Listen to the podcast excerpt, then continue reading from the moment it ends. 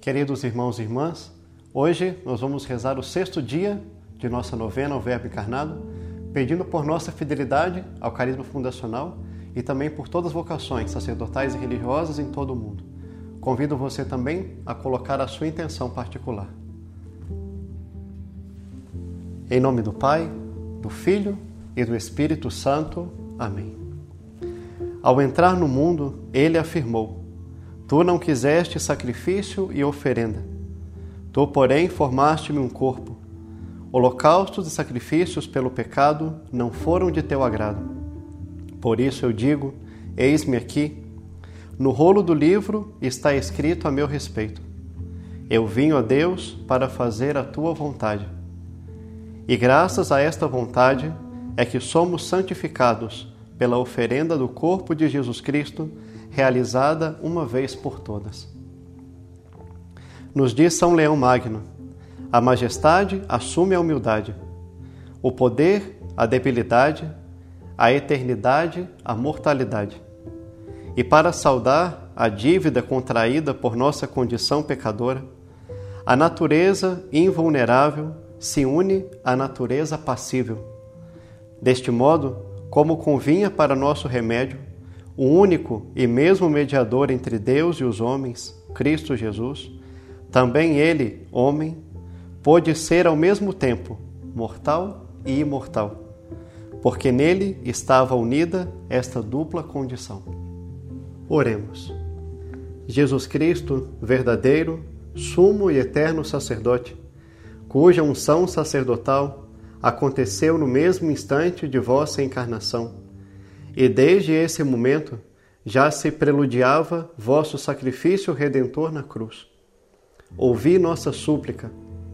Jesus, sacerdote eterno, de cujo único sacerdócio participamos por derivação, de maneira verdadeira e real, todos os demais, que um dia, com inefável graça, nos dissestes: Vós sois meus amigos, e nos chamastes a nos aperfeiçoar, sendo em vós uma oferenda eterna para Deus, uma vítima viva e perfeita para o louvor de vossa glória.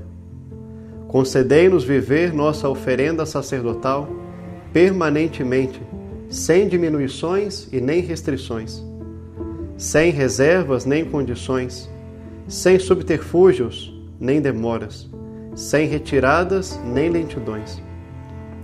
Deus humanado, vítima perfeita, concedei a nosso instituto sacerdotes segundo o vosso coração, que saciem seu espírito na palavra de Deus, serviçais para com o próximo, solidários com todos os necessitados, promotores do laicato, com grande capacidade de diálogo, sem crise de identidade, desejosos da formação permanente, abandonados à providência, amantes da liturgia católica, pregadores incansáveis, caudalosos de espírito, com uma língua, lábios e sabedoria, aos quais não possam resistir os inimigos da verdade, de ubérrima fecundidade apostólica e vocacional, com ímpeto missionário e ecumênico, abertos a toda partícula de verdade, onde quer que se encontre com um amor preferencial para com os pobres, sem exclusivismos e sem exclusões. Que vivam em cristalina e contagiosa alegria, em imperturbável paz, até nos mais árduos combates. Em absoluta e irrestrita comunhão eclesiástica, incansavelmente evangelizadores e catequistas, amantes da cruz. Tudo isso nós vos pedimos a vós que viveis e reinais com o Pai e o Espírito Santo, pelos séculos dos séculos. Amém. Pai nosso que estais nos céus, santificado seja o vosso nome. Venha a nós o vosso reino. Seja feita a vossa vontade, assim na terra como no céu. O pão nosso de cada dia nos dai hoje.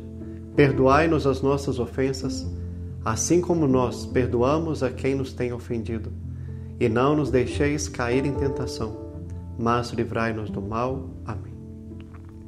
Ave Maria, cheia de graça, o Senhor é convosco. Bendita sois vós entre as mulheres, bendito é o fruto do vosso ventre, Jesus. Santa Maria, Mãe de Deus, rogai por nós, pecadores, agora e na hora de nossa morte. Amém. Glória ao Pai, ao Filho e ao Espírito Santo, como era no princípio, agora e sempre. Amém. O Senhor esteja convosco, Ele está no meio de nós. Abençoe-vos, Deus Todo-Poderoso, Pai, Filho e Espírito Santo. Amém. Benedito.